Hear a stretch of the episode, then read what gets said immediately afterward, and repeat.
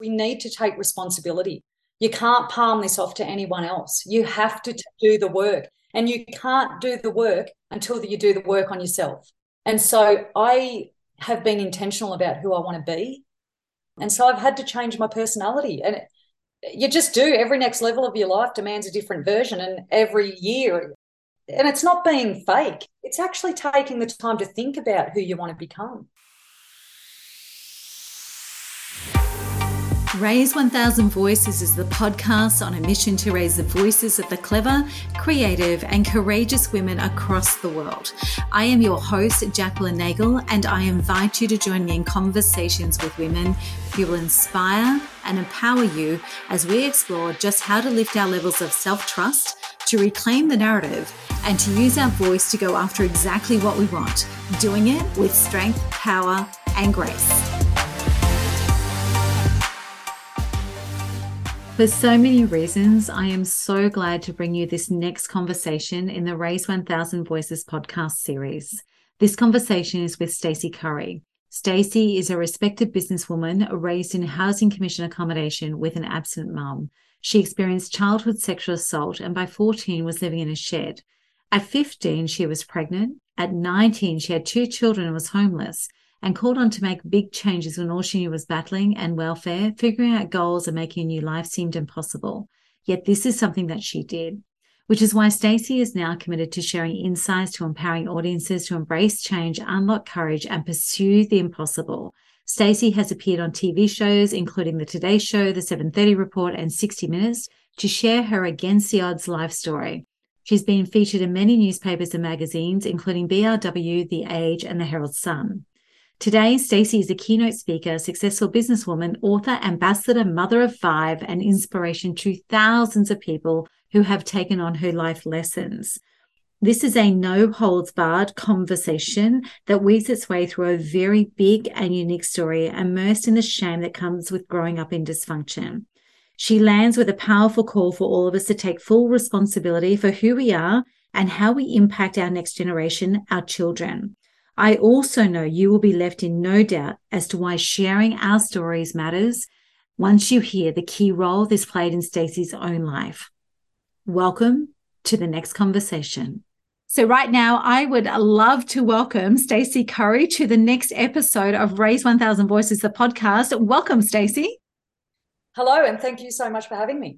It's my absolute pleasure. Now, for those of us in the audience listening from around the world, where exactly are you at the moment? Well, I live on the beautiful, amazing Mornington Peninsula, but you wouldn't believe it. Like we're in the 12th day of summer and it's hailing and it's raining and it's bloody freezing. So, uh, see, I'm heading south. For those not from Australia, I'm heading south at the end of this week for family celebrations in the Blue Mountains, and apparently it's going to be four degrees. And I'm like, this is not an Australian Christmas. No, I think we might just get a white Christmas. that would at least make it worthwhile. oh yeah, you know, I live near the beach and we can't even use it. Anyway. Yeah i'm totally with you right now. But anyway back to our audiences and actually getting on with the podcast. Stacey actually in full disclosure to our audience i want to let people know that i've actually known you since booking you to speak at one of my own events almost 10 years ago for a, a women's conference that i was running.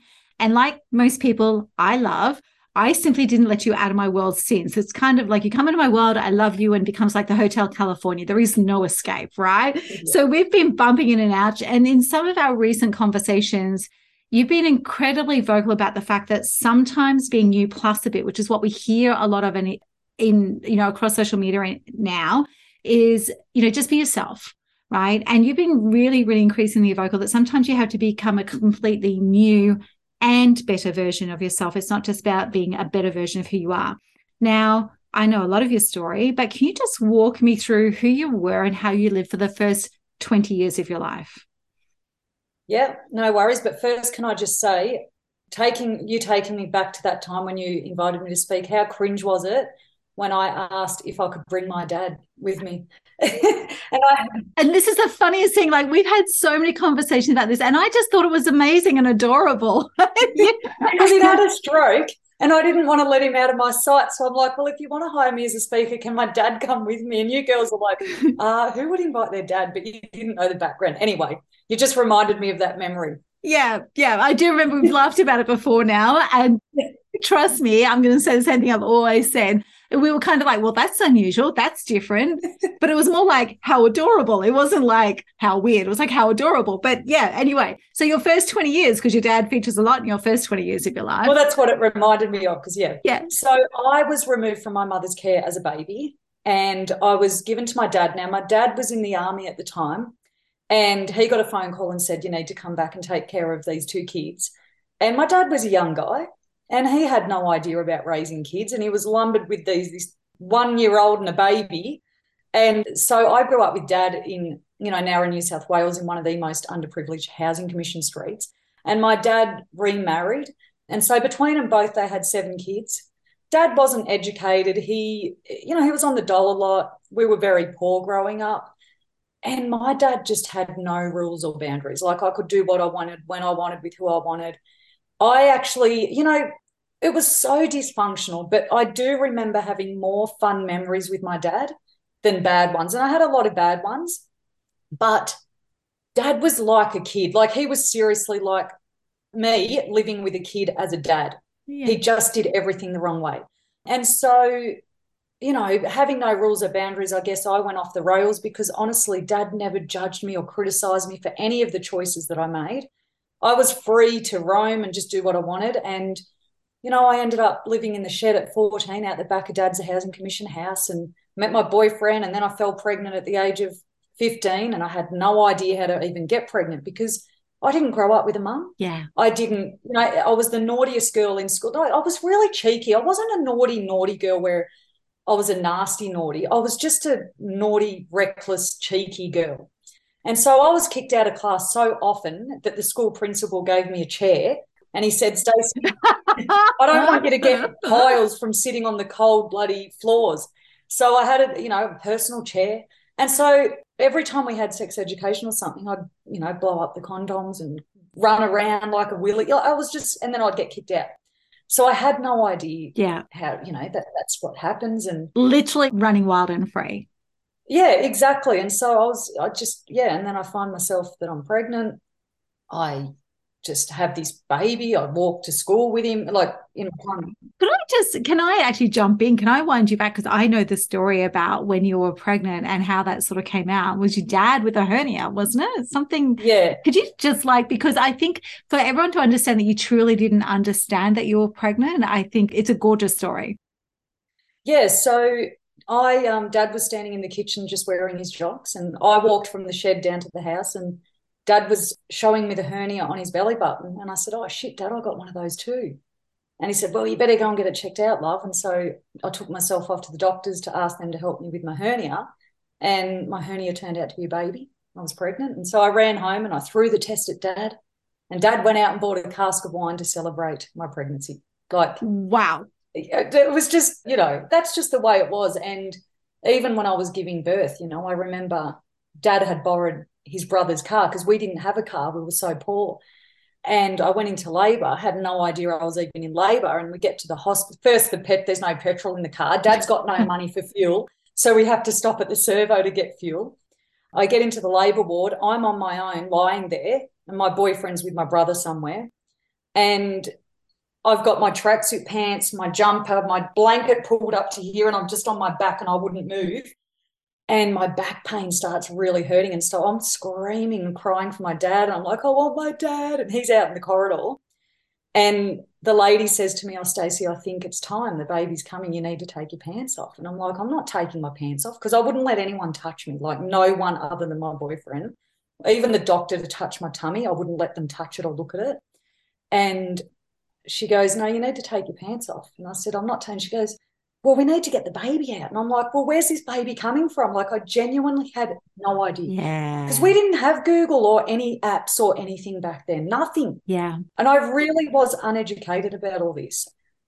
But I still, you know, through my pregnancy, I still went to school every day. I walked to school down the big long road that dad still lives on. I went, you know, caught the train from the train station to school. And then in the school holidays, he was born in de- December.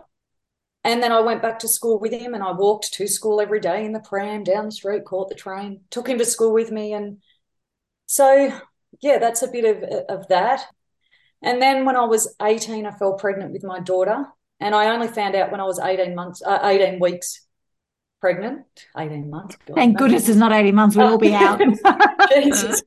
I found out when I was 18 weeks pregnant with her. Again, I know that people will think, oh, yeah, right. I just had no idea. I didn't even know about, you know, it took me until I met Dave, my husband. I've been with him for 18 years. My last two pregnancies in my 30s to find out what periods were. I had no idea. And I'm like, hey, I understand we bleed right, but what does it mean? Why? And he had to tell me what it meant. Wow. So I yeah. honestly have had no idea about all my pregnancies. I just got through them. I didn't check anything, didn't have checkups, nothing.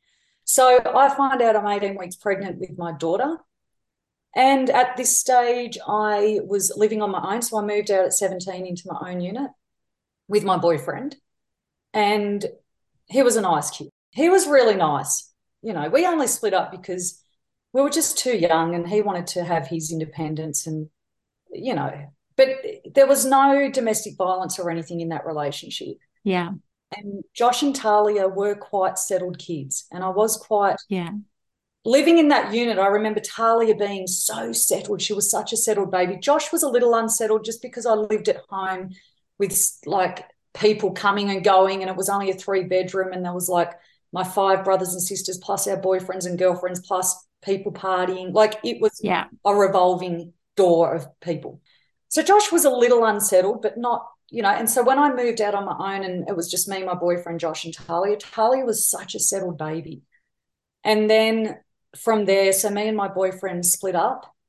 He went to live back with his mum and dad. And then the lady that lived in, uh, that owned my unit, she wanted to move back in. And so she gave me two weeks to vacate. And I couldn't go back to dad's house because I couldn't live in the shed with my brother took the shed. There was no room in the house. Yeah. And so I had to live on the floor of my friend's house. And so I had no mattress, just a blanket and pillow. It was when Melbourne and uh, Melbourne lost all the heating and hot water for two weeks. It was bloody freezing. But you know what? I'd lived rough all my life. So it honestly didn't bother me. Like if that happened to me to this day, I'd probably freak out. But it it didn't at that point. Yeah, it didn't stress me out to the point where it would today. Yeah. And so I just slept on the floor and then my life turned into a disaster from there. I I was such a I was a really good mum. I really was I did the best that I could. I wasn't an alcoholic. I wasn't on drugs. I'd never smoked cigarettes because I could do all that. Yeah. If I wanted to do that, uh, my dad didn't care. And so I didn't do it. Yeah. And so I was a really good mum. And then I ended up going to a nightclub because I started to drink when I was homeless because my friends were going out to nightclubs. And I, I think I was numbing my mind with my situation. Yeah, absolutely. So I started to drink a bit more than what I'd ever on a Thursday, Friday night and go out to a nightclub, and dad would look after the kids. And I met a guy at a nightclub, and it ended up in a really volatile. I'd never experienced such abuse in my life. Yeah. And I lost a lot of myself in that relationship. And yeah. Yeah. So then we had our baby together. And this time it was planned. Yeah. So that's your third child? Yeah. So it was the first baby that I'd ever planned because by now I'd learned how it happened. and I just thought he might be nice if we have a baby together. Like it might, you know, be good. And so, yeah, we had a baby and it was just the worst thing it just made it worse 10 times worse yeah. So that was your first 20 years and i love the distinction between completely un- like yes running free and wild and completely without boundaries with your dad but also loved and cherished and knowing that you always had backup. And then this flick that happened when you met this guy at a nightclub mm. and ended up in that relationship. So that's your first 20 years. You've now got three children. Can you take us to the point where everything changed for you when you were i think you were 21 yeah. So then when I was 21, so I've got the three kids at 21, and something had happened, which I can't go into because this person was never found guilty, even though the yeah. federal police and all that knew exactly what had happened. So there's no charges ever been laid, but things happened in that relationship where I had there was three people in my life that were trying to get this baby, our baby, and I ended up at the Royal Children's Hospital with the DHS, the federal police, and a few staff from the hospital, grilling me about the relationship I was in and why I was putting my kids through it all. And that's when they gave me two choices, and that was change my life or lose my stay in the relationship and lose my three kids to foster care. And so that was the kick up the ass that I needed because I actually didn't even know that I was living in an abusive relationship. I just thought that was normal. Yeah. I really did. I thought the life I was living was perfect because we really did have some good times, even though it was so dysfunctional. Yeah. But they were dysfunctional good times. Yeah. And so I just I just didn't know what was normal or what was I thought that just being treated like a worthless piece of shit was life, you know. I'd never yeah. been treated with respect. And as much as I love my dad, he didn't show love because he didn't know how to love himself. So yeah. I don't ever remember being hugged and kissed by my dad. And, you know, I look at my husband now with our daughter, Renee, and I just think, God, he's just so beautiful. You know, they snug together and it's just beautiful to watch. And I've never had that. And so I guess being treated like with abuse to me was just mm. love, you know. And so, yeah, I had to change my life and I made the decision. So walk us through that because it sounds like, you know, we get the homogenized Instagram reel these days of the, you know, the stories of recovery and the stories of making a difference. And it's all very homogenized. Can you walk us through what the reality of that was for you? Well, it was scary because, like, I, you know, I do remember when I was like 19 and I was, I knew sometimes I knew I was being a bit dysfunctional, but, but I wasn't sure because I honestly, all of like just who I grew up with were not normal looking back. Well, what's normal? But it was very dysfunctional. yeah, what's normal? yeah. And I grew up with, you know, people in my family and life just derogatory comments towards women and stuff, being funny. It was never about abuse or anything. It was just funny. You know, typical bogan Aussie stuff. Aussie humor, yeah. Right. And so I grew up like that. And so I did it to men, you know, guys, hot guys, young guys you know, I'd yell out things out the window to them. And I remember being about, would have been about 19, and I had my son in the car and I had a friend, and we were, you know, weird together.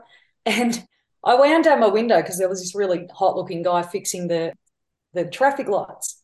And I was in my Holden VB Commodore, you know, beaten up. And I wind down the window and I whistle at him and yell out, ooh, sexy, or something like that.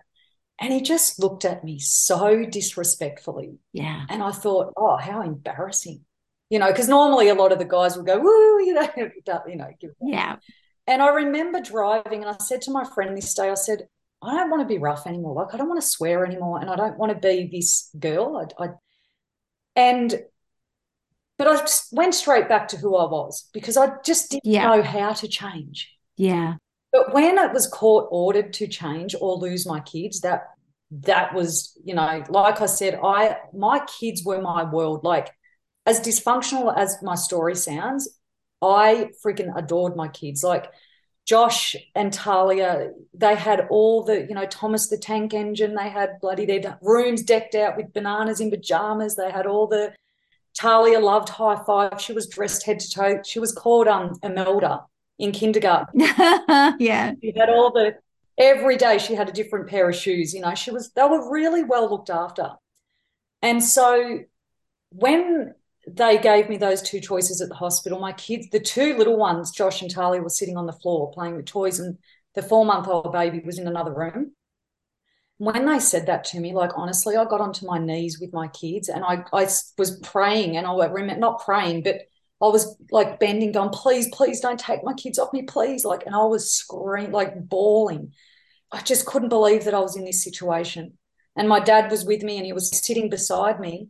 And I looked over at dad and I'm like, you know, because dad's always been my rescuer. Yeah. And I knew he couldn't help me in this situation. There was nothing, this was out of mine and dad's hands. Yeah. And I remember sitting in the waiting room and I'm crying to dad, saying, Dad, what if they take these kids off me? What if I can't lose these kids? And then they called me back in, and, and that's when they gave me the second choice that I can keep my kids, but Stacey, you've got to change your life. And it was scary. I remember driving home I remember distinctively thinking, what's this other life that I have to live?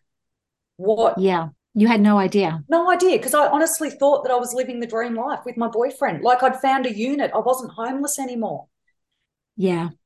I felt lucky that I had a unit, you know, and so that was really scary. Yeah. To think I didn't know what to do. Yeah. But it wasn't until I had, because I was court ordered to go to domestic violence counselling. Mm-hmm.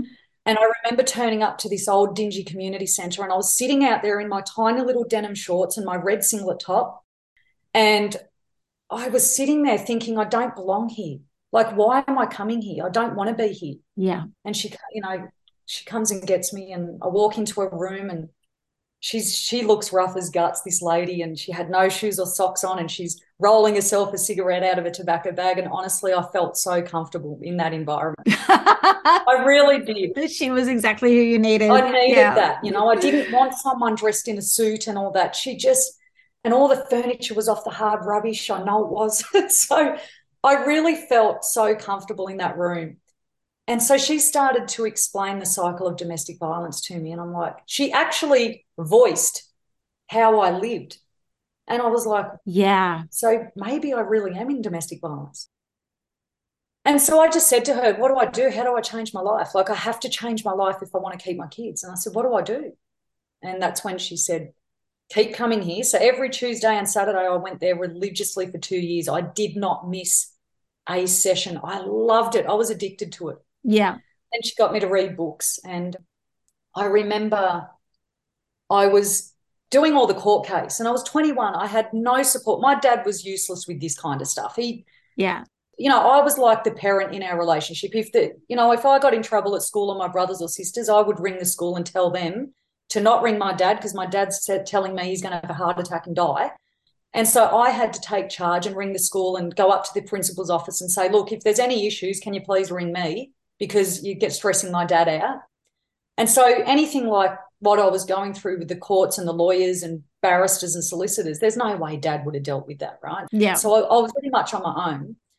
And I was up against some people that had money, you know, and I'm just this 21 year old that's dressed in bloody boys' clothing and from op shops because I can't afford clothing. I turn up to my solicitor's office and she looks me up and down and she's all dressed to the nines in her bloody stilettos and beautiful outfits. And my six foot tall barrister comes in and he's hot as and dressed in his suit.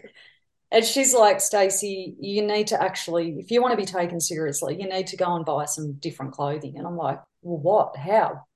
And she said, I don't care, but you need to do something. And so Myer was right across the road. And so I went and bought a $140 pinstripe black and white business suit. And I was contacting all the doctors and the neighbors and the health nurses and all these people who had been in my life to get letters. And so they were writing me all these amazing letters about me. And I'd never read anything amazing about myself before.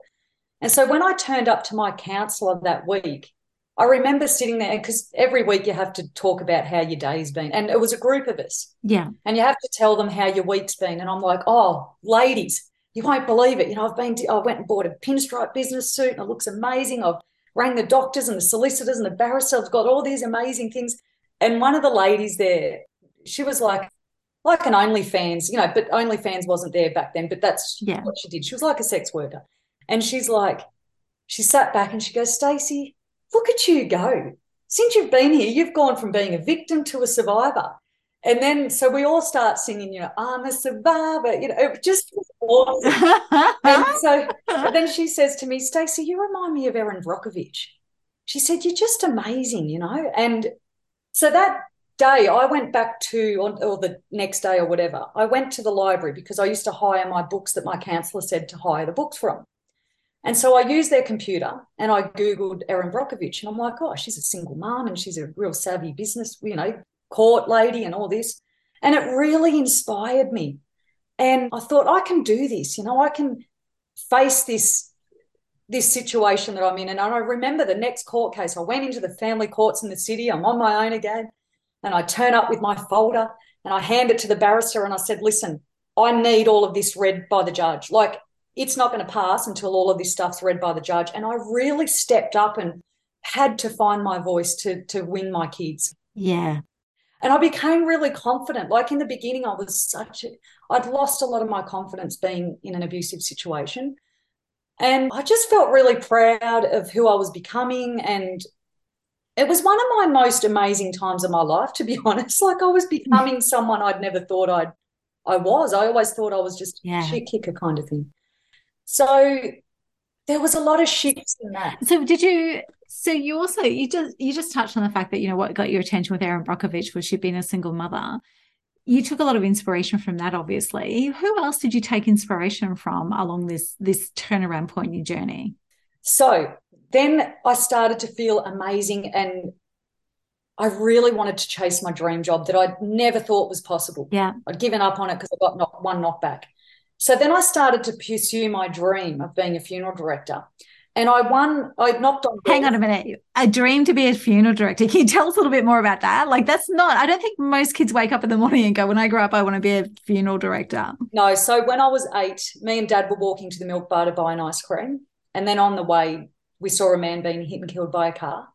And I was fascinated. Like I'm standing there and I'm seeing him and I'm thinking, man, he was just alive 10 minutes ago and now he's dead. Like it really spun me out as a kid.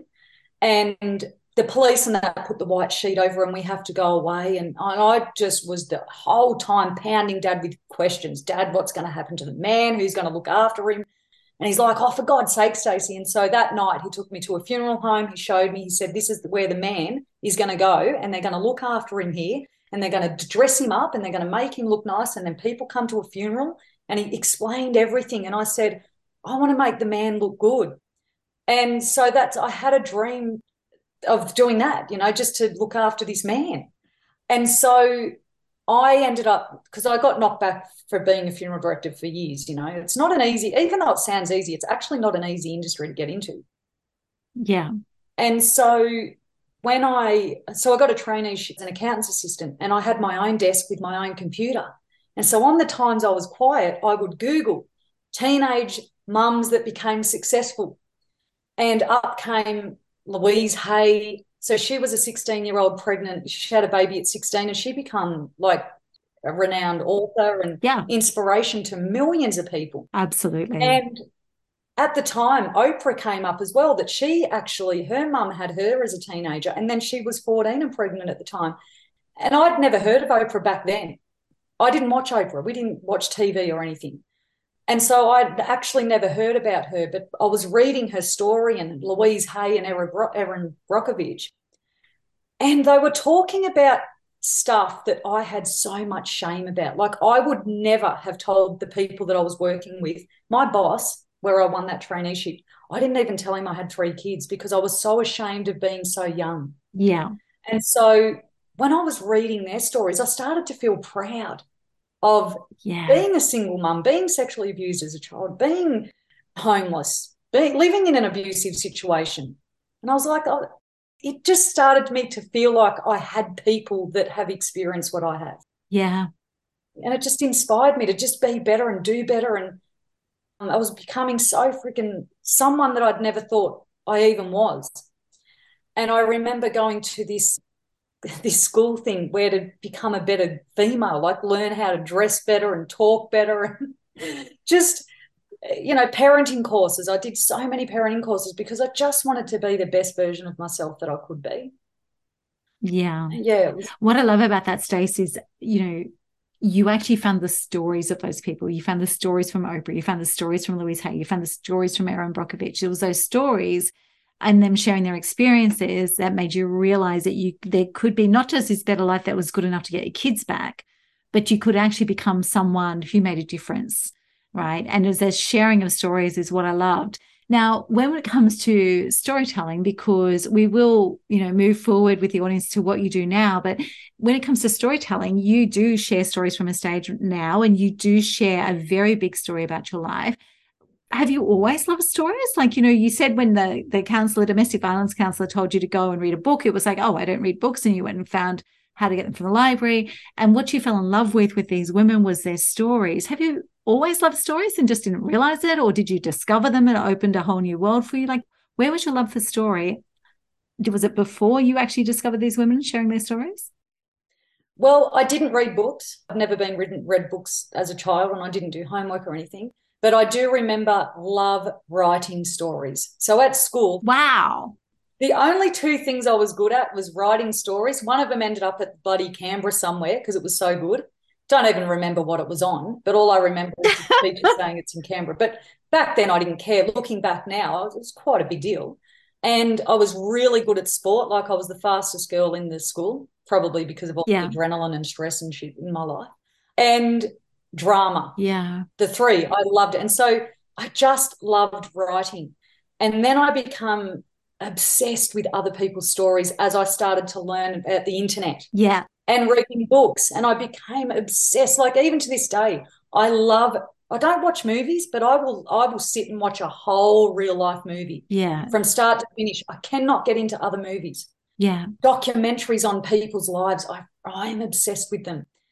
I love stories, and that's why I think one day you asked me why I keep doing what I do. It's because I love being the person that I needed back when I needed it because I know how much these women's stories shifted and shaped who I've become now. Yeah. I love being that person for others. Yeah. Absolutely. Yeah. So we've just touched on a, like a future state, the future Stacey, which is you now speak and you now inspire others, you now share story. You've written a couple of books, you have had media. How did you make the shift though? Like, you know, you were finding your way, you were becoming a better mother, you're obsessed with story, obsessed with parenting courses. You mentioned also your husband. Like, what, how did that all come together? Like, you, you were, had a guy in your life. Fast forward, you've got like this business, this major business. Like, where was the shift of gears with that? Because that's another big leap. Like it's well and good to come out of dysfunction. It's well and good to be functional. It's well and good to win your kids back. But then you shift gears to become this multi-million dollar award nominated businesswoman who has a media career and publishes a book. How did you actually make that shift of gears and who was around you to do that? Well, one of the things I read in the book is you become the top five people you associate with. Yeah. Now, I got rid of every friend I had um, out of my life. And so they say go and find positive friends, but positive, successful people wouldn't have wanted to hang out with me at that time, right? And I know. Yeah. And so I had to have a, a year of myself, just me on my own, because I didn't trust myself to not go. Well, I, I did make choices to go back to my old life for a little bit. Yeah. It would have been about hmm couple of parties and then I went, oh, you know, I, I can't go back to these old choices. So I picked myself back up, made the decision I'm not having any friends in my life. I didn't trust myself. And so I did two years of counseling on myself. Then I got my job and I did that traineeship. It was meant to be four years, but it was I got three years and got high distinctions and I was just kicking ass in that. And my boss was just so impressed and like it just highlighted how intelligent and smart I was, but I didn't even know it. Yeah. I didn't know that I was that I could do all these things that he was giving me. And anyway, I was passing all of that. And so I then attracted my husband Dave, who we he worked there.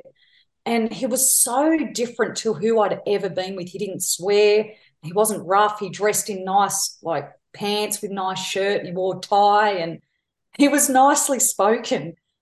And he's the total opposite. Like I wasn't even attracted to him when he kept flirting with me. I didn't even know. I used to think he's annoying me because he wants to sit in. I'm trying it. to read my newspaper every bloody lunchtime, and he comes in and sits with me and wants to talk, and I'm thinking, "Fuck, mate, I just want to watch read me bloody newspaper." And then he asked me out for lunch, and I'm like, "Oh, yeah, all right." And you know, he was he was boring as batshit. because of what you've been used to. Yeah. Dave was just flatline, like just normal, you know. Yeah. And so every time I saw him, he was just the same. There was no ups and downs. And I was like, man, this guy's weird. Like he doesn't yell, he doesn't get angry. He does. It actually freaked me out to be. I, I actually called it off after about a month or two months or something. I said, I can't. I don't really want to be with you. I said, you just make me feel uncomfortable. Like there's something about you. I just, Oh, wow. I honestly thought he was a secret psychopath or something. Because he was so calm. He really freaked me out. I honestly thought he was Because like, he was the very opposite of your experience. yeah, he was just so calm all the time. And I'm thinking he's hiding something. I know there's something there that's going to come out. 18 years later, he's still the exact same. I remember he came and bought me and my kids a great big platter of sushi one day. And he knew that one of my other kids didn't like sushi. So he got that one Macca's. And I cracked it with him. I was like, don't you dare. I told my kids, don't eat it. And I took him aside and I said, don't, don't feel sorry for me. You don't need to feel sorry. Because no guy had ever done anything nice like this. yeah. And I said to him, don't feel sorry for me and my kids. We do, I don't need your money and I don't need you to your, your your charity. Like I was embarrassed. Yeah. You know, but that's just he's a kind man. And yeah, and, and I I know that that sounds like I'm an asshole girl, but I just wasn't used, and I just felt like there was a motive behind why he was doing that to me and my kids, and it scared me a bit. Yeah. So I put the brakes on him and said, "No, I don't. You know, I can't deal with this." So, and then so he raced raced go karts. He had a hobby, and after I won my dream job of knocking on that same funeral guy's door for seven years and getting knocked back every year, but every year I'd knock again, or every six months, I'd knock on his door and I'd get better and better. The first time I knocked on his door, I was homeless with the two kids. I was dressed in bloody boys' trackies and a jumper. The last time, seven years later, I had I started going to hairdressers. I had makeup on. I had a beautiful dress. I had my stiletto shoes. I and I turned up and he's just sat back and he said, Stacey, I think you're ready. Oh, I love that. I was speaking better. And so I was investing a lot of the change in my life. Mm-hmm. Now, one of the things, because I'd done a lot of research on the developing brain of a child that's lived in domestic violence. And one of the things I learned was when you're living in domestic violence, your kids suffer. Yeah. But when you leave, the trauma is ongoing. Yeah. Now, what happened was I was so focused on changing my life to be a better mum for my kids I kind of neglected to invest as much time as I could into them. Not that I neglected, I was still there, but I was working so much because that was the only thing that put me on a positive path. If I had a sat home and hung out with dropkick friends that I was a dropkick with, I would have just got nowhere. Yeah. And it would have taken me down a path where I would have lost my kids. And so putting my energy into a traineeship, getting educated, I had to put the kids in before school care, after school care, but I was still you know, working with their sports, like I'd take them to basketball, cheerleading, football, all of that stuff. But I didn't work on their inner self enough Mhm. because I was still a bit dysregulated. And so I didn't know how to help them regulate. And so my son really struggled with his mental health at the age of nine. And the school principal called me in and I had to sit in an office and, and I'd made the decision then and there I had to resign from my job because I knew my son needed psychology and counseling. I didn't want to tell my boss my life again. I still had a lot of shame around that. I didn't want to say, oh, Yeah. this is, you know. And so I had to go and tell him after seven years of knocking that I can't have this job. He had no idea why. Still to this day, he probably wonders where whatever happened to me. And so I went home and I stood in the lounge room and I thought, what am I going to do? And I thought, I've got two choices here. I can go back to Centrelink and get put back on single parent pension, knowing that we would end up homeless again. Because the only reason I could afford this house was because I had the traineeship, the job. And, but then I thought, okay, if I build a business, I can build a business because my son can come with me. Yeah. I can be flexible. And so I asked Dave, who had a hobby of racing go karts and he was a tight ass, so he used to print his own stickers. And I said, I, love this. can I turn your hobby into a business? He was still working where we met, Mhm. where I was doing the traineeship as an accounts assistant. And I said, Can I turn your hobby into a business? And he's like, uh, You don't know about business. Still, I still couldn't. He wasn't living with me or anything at the time. We were not, it was very new. I still didn't tell him how bad my situation was. I just said, Yeah. I just have to resign from my job for now. He, he had no idea how bad it was. So I said, Look, can I turn your hobby into a business? And, you know, I got in the car and I found a chair on the hard rubbish. And I'm like, Josh, quick, grab that bloody chair. And I had a green camping table, a phone, and a laptop. And, you know, I knew from years and years of knockbacks, constantly getting knockbacks, that I, I knew it would take me, you know, about 100 phone calls to win one sale. And so I'd get on that phone every day and I'd do 20 at once. And then I'd go to the toilet, have a toilet stop, ring again, another 20, go to the toilet, have a toilet stop until I hit 100 a day. And I got a, a lady that called me in from a big company. And she took me into her boardroom when I got there and she sat me down and she said, Stacey, we've got a conference in the next few months. We need pull up banners, fabric displays, media walls, all of these posters. And I'm like, yeah, yeah, yeah, you know, I can do that. I got out into the car park and I rang Dave and I'm like, Dave, I've just won a $30,000 job with one of the biggest companies in Australia. And he's like, Stacey, I told you not to go for the big customers. We've got no machines. And I'm like, oh, God, you're negative. And I hung up and I found a printing supplier who could print the job on time within budget. The quality was great. And so I just repeated that same process. over and over. Yeah. Within six months, I'd managed to win huge jobs with BHP Billiton, Coles Myer, Clive Peters. And then I rang Dave one day and I said, Dave, you need to resign from your job and come and work for me in your business. that's fantastic. I love that. Yeah, so that's how that's how all that worked. But then yeah, I put all the effort into building this bloody empire that I couldn't believe and then shit hit the fan. And so you did so you did build a great empire. It was a multi-million dollar business. You're working with some of the biggest organizations in the world. You published your first book, which is mainly to get your story out there so people couldn't come back at you. You secured media, you were nominated for business awards, and that's how you came to everyone's attention. But then you chose to actually scale that business back. Can you talk us through what happened and why you made that decision? Yeah, first I want to say the book, the first book, I don't even want to say the name of it because it's such a shit. Yeah. But the only reason I wrote that book. It got it out though. Yeah. It got it out of the way. because as I was getting like when I was homeless and all that, the people in my life judged me so bad. But when I was building a business, they were still judging me, saying, you know, you wait. There was this one person in particular saying, you wait until your customers find out about you being sexually abused and living in a shed and 15 and pregnant, you know, you're going to lose your business. And it freaked me out, right? It really, yeah. And I remember crying that night thinking, now I'm going to have to quit the business. Yeah. Because if my clients, because I honestly had so much shame around this issue. Like, I reckon I wrote about shame before Brene Brown did in this book. Yeah. Because I lived with so much shame in my life that I nearly gave up that business because I was so scared of people finding out the truth of my life. And so, I remember making a decision that night. I thought, you know what, I'm going to write my book into a story. I'm just going to write it out there so this person cannot blackmail me anymore. And I wrote everything about what I went through. And it was the most amazing thing that ended up happening. I had a, a business person, you know, I used to go to a networking group and they invited me to come to this seminar thing. It was a three day thing. And in that seminar, there was all these big successful business people. And we had to play a game the leader of the place, the facilitator, he said, All right, we're going to get all you people to do a game. And he said, When you know the answer, I want you to make an appointment with the assistant and then you've got to come to me.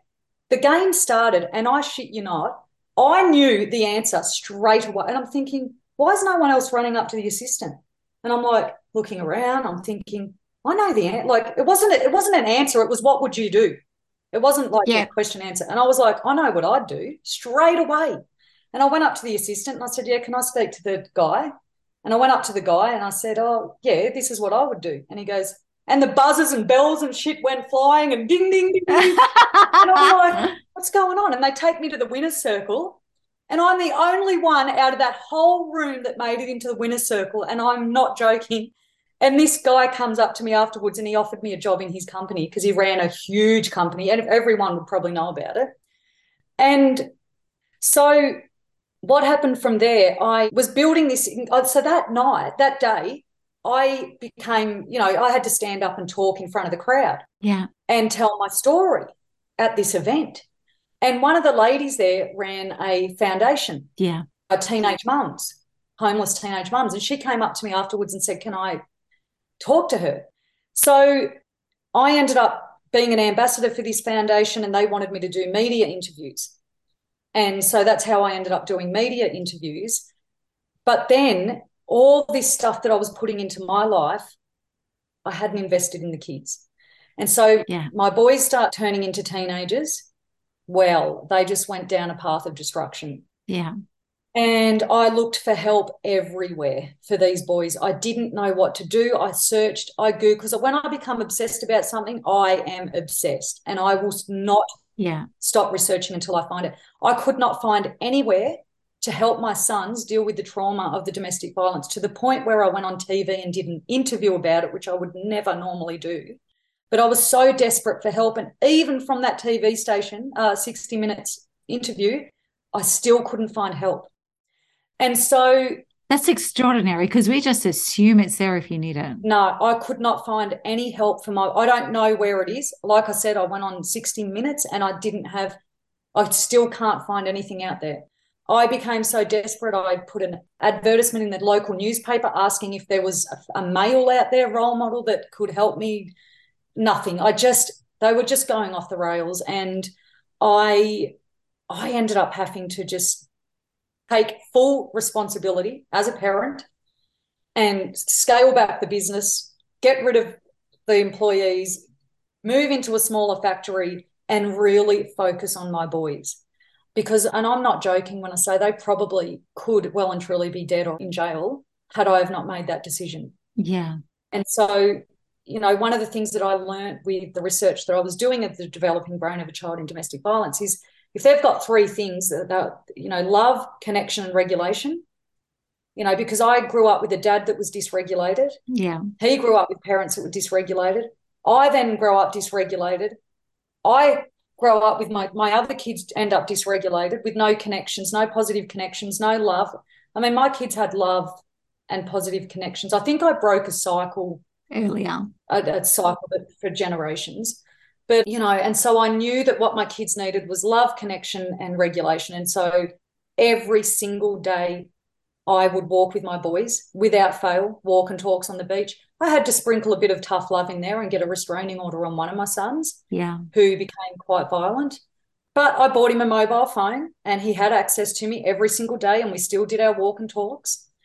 But he just wasn't allowed to live in the house because I then because I've got five kids now, so I've got the two with the the husband. They're fourteen and thirteen now, and I knew that I wouldn't repeat what had happened with my younger three and so, by my son having anger issues in the house, I knew that that was going to create dysregulated kids in my other kids. And I said, No, I'm not having that. Like, you're not going to be violent in my home. And there was a fair few years of just so much, just, mm. I can't even begin to tell you how awful that period of my life was.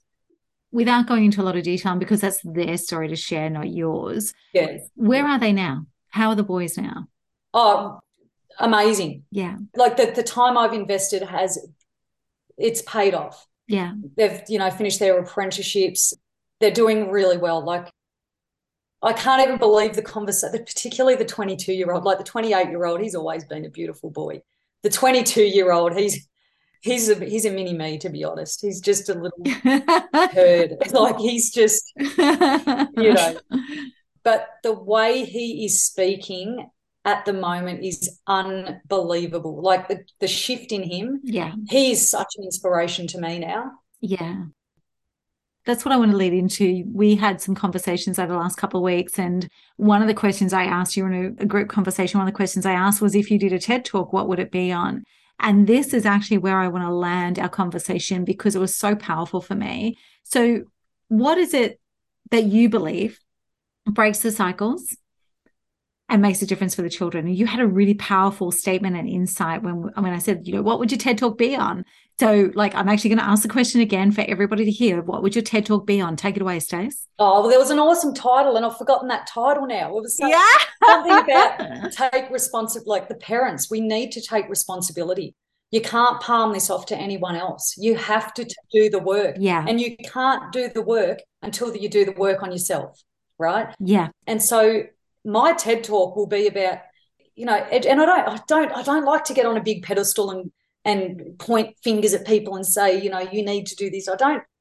When I speak like this, I don't want people to think I'm like that because I'm not. But I really do believe that as parents, there's so many that need to take responsibility. Yeah. You know, and put that effort into the kids and help them show them more love because the love and the connections actually develop their brain cells refires them you know i can't go into it too scientifically because i can't explain it better than what the others do but and regulation is a huge one you know the only reason that my sons went off the rails and chose those choices and me as well the choices i chose was because i was dysregulated i didn't know how to deal with my emotions yeah and I had never, like I said, I've never drank alcohol. I'm not a big drinker. I didn't do drugs and I didn't smoke. So I didn't know where to put my emotions. I was never on medication or anything. And so I put it into making stupid choices where my boys managed it with other substances and things like that. And that's what a lot of people do. A lot of parents suppress it with alcohol or drugs or whatever, but they're not actually getting to the core of the issue by helping their kids regulate because they're so dysregulated. Yeah. And so that because you just you just can't take anyone where you haven't been yourself can you no like no. you could not have brought your boys back into the world of the living so to speak if you'd not actually done it for yourself no way and that's what i'm saying through all of that trauma that i went through with the boys because it was worse than living in an abusive situation because these were my boys yeah i had to do the healing work on myself the inner child work yeah I had to go to acupuncture. I had to go to breath work. I had to do meditations. I didn't believe in all that crap before that. None of us do before we go on the journey. I thought it was all woo woo, you know, stuff, but I had to go through that. And then because I'd been through it, I'm like, oh my God, I know how to help my boys regulate. Yeah. I know how to get them to get out of the fight flight because every day, and, and what happened was I'd say to the boys, look, everything that you do, you're activating your sympathetic nervous system. And I'd explain what's happening. And I'd say what we need to do is activate our sympathetic nervous system, you know, rest and digest. And so I'd say these are all the things that you do to activate your, you know, that sympathetic nervous system. And all these choices made over here, you're activating that the stress one, fight, flight. And so I was so open with them. And so I'd always say, now, boy, is this activating this one or is this choice, you know? And it was just, yeah, you know, they're not perfect. I mean, who, no, none of us are. None of us are going to be. They're still going to have their. None of us are going to be, and I hope.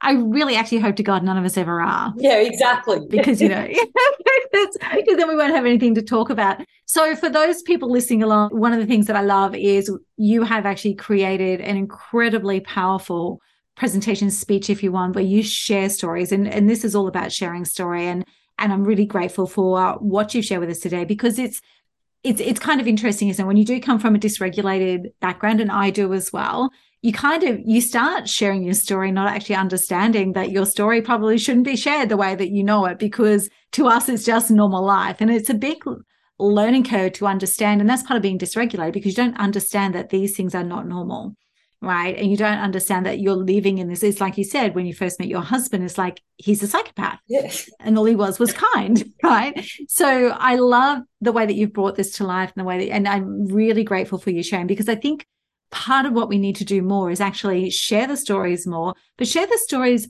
of what I call unhomogenized. Like, so it's not glossy, it's not the highlights reel, it's not the Instagram reel. And I'm really grateful for you being so open and vulnerable with us as well, because it's also not always easy to bring your children into the conversation. Mm. One of the things I'd love to, you talked before about, you know, you didn't read books, yet you love story. And then you fell in love with the power of books through your domestic violence counseling and, and the court order stuff. And it's actually, I know that it's become a lifelong obsession for you what are your go-to books? What are the ones that you know if you're if there's a younger mum or a younger adult coming to you and saying i really want to understand how to get out of here. I want to be like you when i grow up so to speak what are your go-to books? What do you tell them to start with? Well dr joe dispenza becoming supernatural is one of my favorites, but I think that might be a bit too much for someone that's just starting. Yeah. The first book I started with was The Courage to Heal. I don't even know who that was from, but that's the one that my counselor court ordered me to see, uh, read. The Courage to Heal. Yeah. It's a pink and purple cover. But yeah, Dr. Joe Dispenza, I'm, I love his book. Yeah. Yeah. He's kind of, he kind of actually creates healing by stealth. He's just incredibly powerful with how he positions his stuff. So now, obviously, you were talking before about you were judged when you were homeless, you were judged when you were successful, you were judged and had lots of people's opinion. What's the worst piece of advice you've been given along this journey? Yeah, probably the worst worst piece of advice was become a thought leader. Tell me more about I shouldn't laugh so loud because we do create people who hold thought leader positions, but that's different to becoming a thought leader. Yeah. So that so, you know, because I had no idea that there was a career of speaking. And like you said, you know, you hired me to go up there, but that was just fun. It was just, I didn't set out to become a speaker. I didn't honestly know it didn't exist. It Didn't know it existed. But then I'd get up there and I'd just talk shit. I'd had Google images. I just can't even believe the presentations I used to do, to be honest. And it was all about me, me, me. There was no takeaways or anything because I didn't know. I just yeah. told them my story, you know. And then I went to, I needed to level up. I knew I needed to because I was a bit embarrassed about the keynote after that. And I went to someone and they wanted me to be a thought leader. And I was like, no, I'm not like that. And then I just, I totally didn't listen to myself, which I don't do. I always listen to myself. And when I don't, it always turns to crap. And so it turned to crap and yeah worst piece of advice I'd ever been given because it was totally well you know I invited you to that keynote it was the crappiest bloody yeah. keynote I'm so embarrassed about it. And I know, I know we can go there. I mean, you there was a few of us you had in the room that night for your new evolution of Stacey and the new keynote. And there were a few of us that you asked, you know, to be in the room specifically to give you feedback. And I, you were walking towards me, and I was like, "Do I tell her the truth?" Yeah. And you walked up to me, and I said, "Stacey, I, I would book the old one. I would never hire this one." And you were like, you just looked at me, and you kind of, you kind of already knew. And then you turned to the other two people who said exactly the same thing. Yeah. And so, yeah, so, and that was more about trying to turn you into someone that you weren't, which is something I really want everyone listening. Like, don't ever go, doesn't matter how good the advice is, if it takes you away from being who you are, then don't do it. You know, and that's one of the things that I think people need to understand is that constructive feedback is well and good, so long as it comes from a place of love for the person that you're speaking to. What about the best piece of advice? The best piece of advice is be yourself, but be intentional about who you want to be. Yeah. I love that so much because when people do say to me, be yourself, that could mean creating a disaster, you know, because, you know, I do swear a lot and I'm not proud of it. I don't want to be one of these ones. I've made the intention that I don't want to swear all the time. You know, I, the old me could have sat here and had this conversation and i'm not joking with you when i say i could be the gary vee female version. Like yeah absolutely. swear word up swear word i didn't know i actually didn't know how to put a sentence together without swearing. Yeah. And so if i had have got on stage like everyone said just be yourself just be yourself and swear. That's who you are. I didn't want to be that. And you know i, I, yeah. I don't i want to be proud of my kids. I don't want to be out there on youtube videos and podcasts and stuff, just swearing, swearing the whole time. Like, and so I have been intentional about who I want to be. And so I've had to change my personality. And you just do. Every next level of your life demands a different version. And every year, and it's not being fake. It's it's just no, it's just evolution. Thinking about what you it's yeah. it's actually taking the time to think about who you want to become rather than living yeah you know, because I used to live in the moment without thinking of my consequences. I just lived. I didn't think. Yeah. Then I learned to think because yeah, without the stress, I could tap into the cortex thinking brain. You know, so I started to think. Oh, yeah. who do I want to become? And every year I get better and better. Yeah. And so yeah. Yeah, and I, I really like that because one of the things that I do love about you, we have a lot of conversations and one of the things I love is you actually brought that to my attention not long ago. It's like everyone's saying, and the world is saying, just be you. And when you added that bit, no, be intentional about just be you. Like, I love that because it actually, as you said, it makes you stop and think like, am I being intentional about the person I want to become in this moment? Or am I just living in the moment and to hell with the consequences? And that really is the difference between the two. Yeah. Yeah, absolutely. Yeah. Like I could get on this podcast and swear like a trooper and be my total self, but would I be proud of that when we get off and finish? No, I wouldn't. Yeah. And so I have to be intentional about it. And it's not me being fake. I'm still this person. This is yeah, yeah. still being me. Yeah. I'm not, you know, I'll never be polished. Like my boss said to me one day, Stacey, by the time I'm finished with you, I'll be having you speaking with a plum in your mouth. Like I'll never speak with a plum, but I just, I don't want to be that sweary trucky, you know? yeah. so what's the best piece of advice you give to others? The best piece of advice I give to others is uh, just dig deep and don't give up. Just don't. Yeah. You know, it took me seven years of knockbacks to win my dream job. It took me nine years of knockbacks to win a publishing deal. It's taken me 10 years to create a bloody keynote presentation. Mate, just if you want it bad enough, dig deep, keep going, and don't give up. I love that. And on that note, because I could talk to you all the time, we do talk a lot. So I could keep talking to you for hours. On that note, I think that is what we absolutely need to remember. Just dig deep and keep going. Stacey Currie, thank you so much for joining us today. No, thank you for having me and thank you guys for listening. Thank you for joining me for this episode of Raise 1000 Voices. I hope you've enjoyed the conversation as much as I have. And if you have, then I would love you to subscribe to and rate the show on your favorite platform.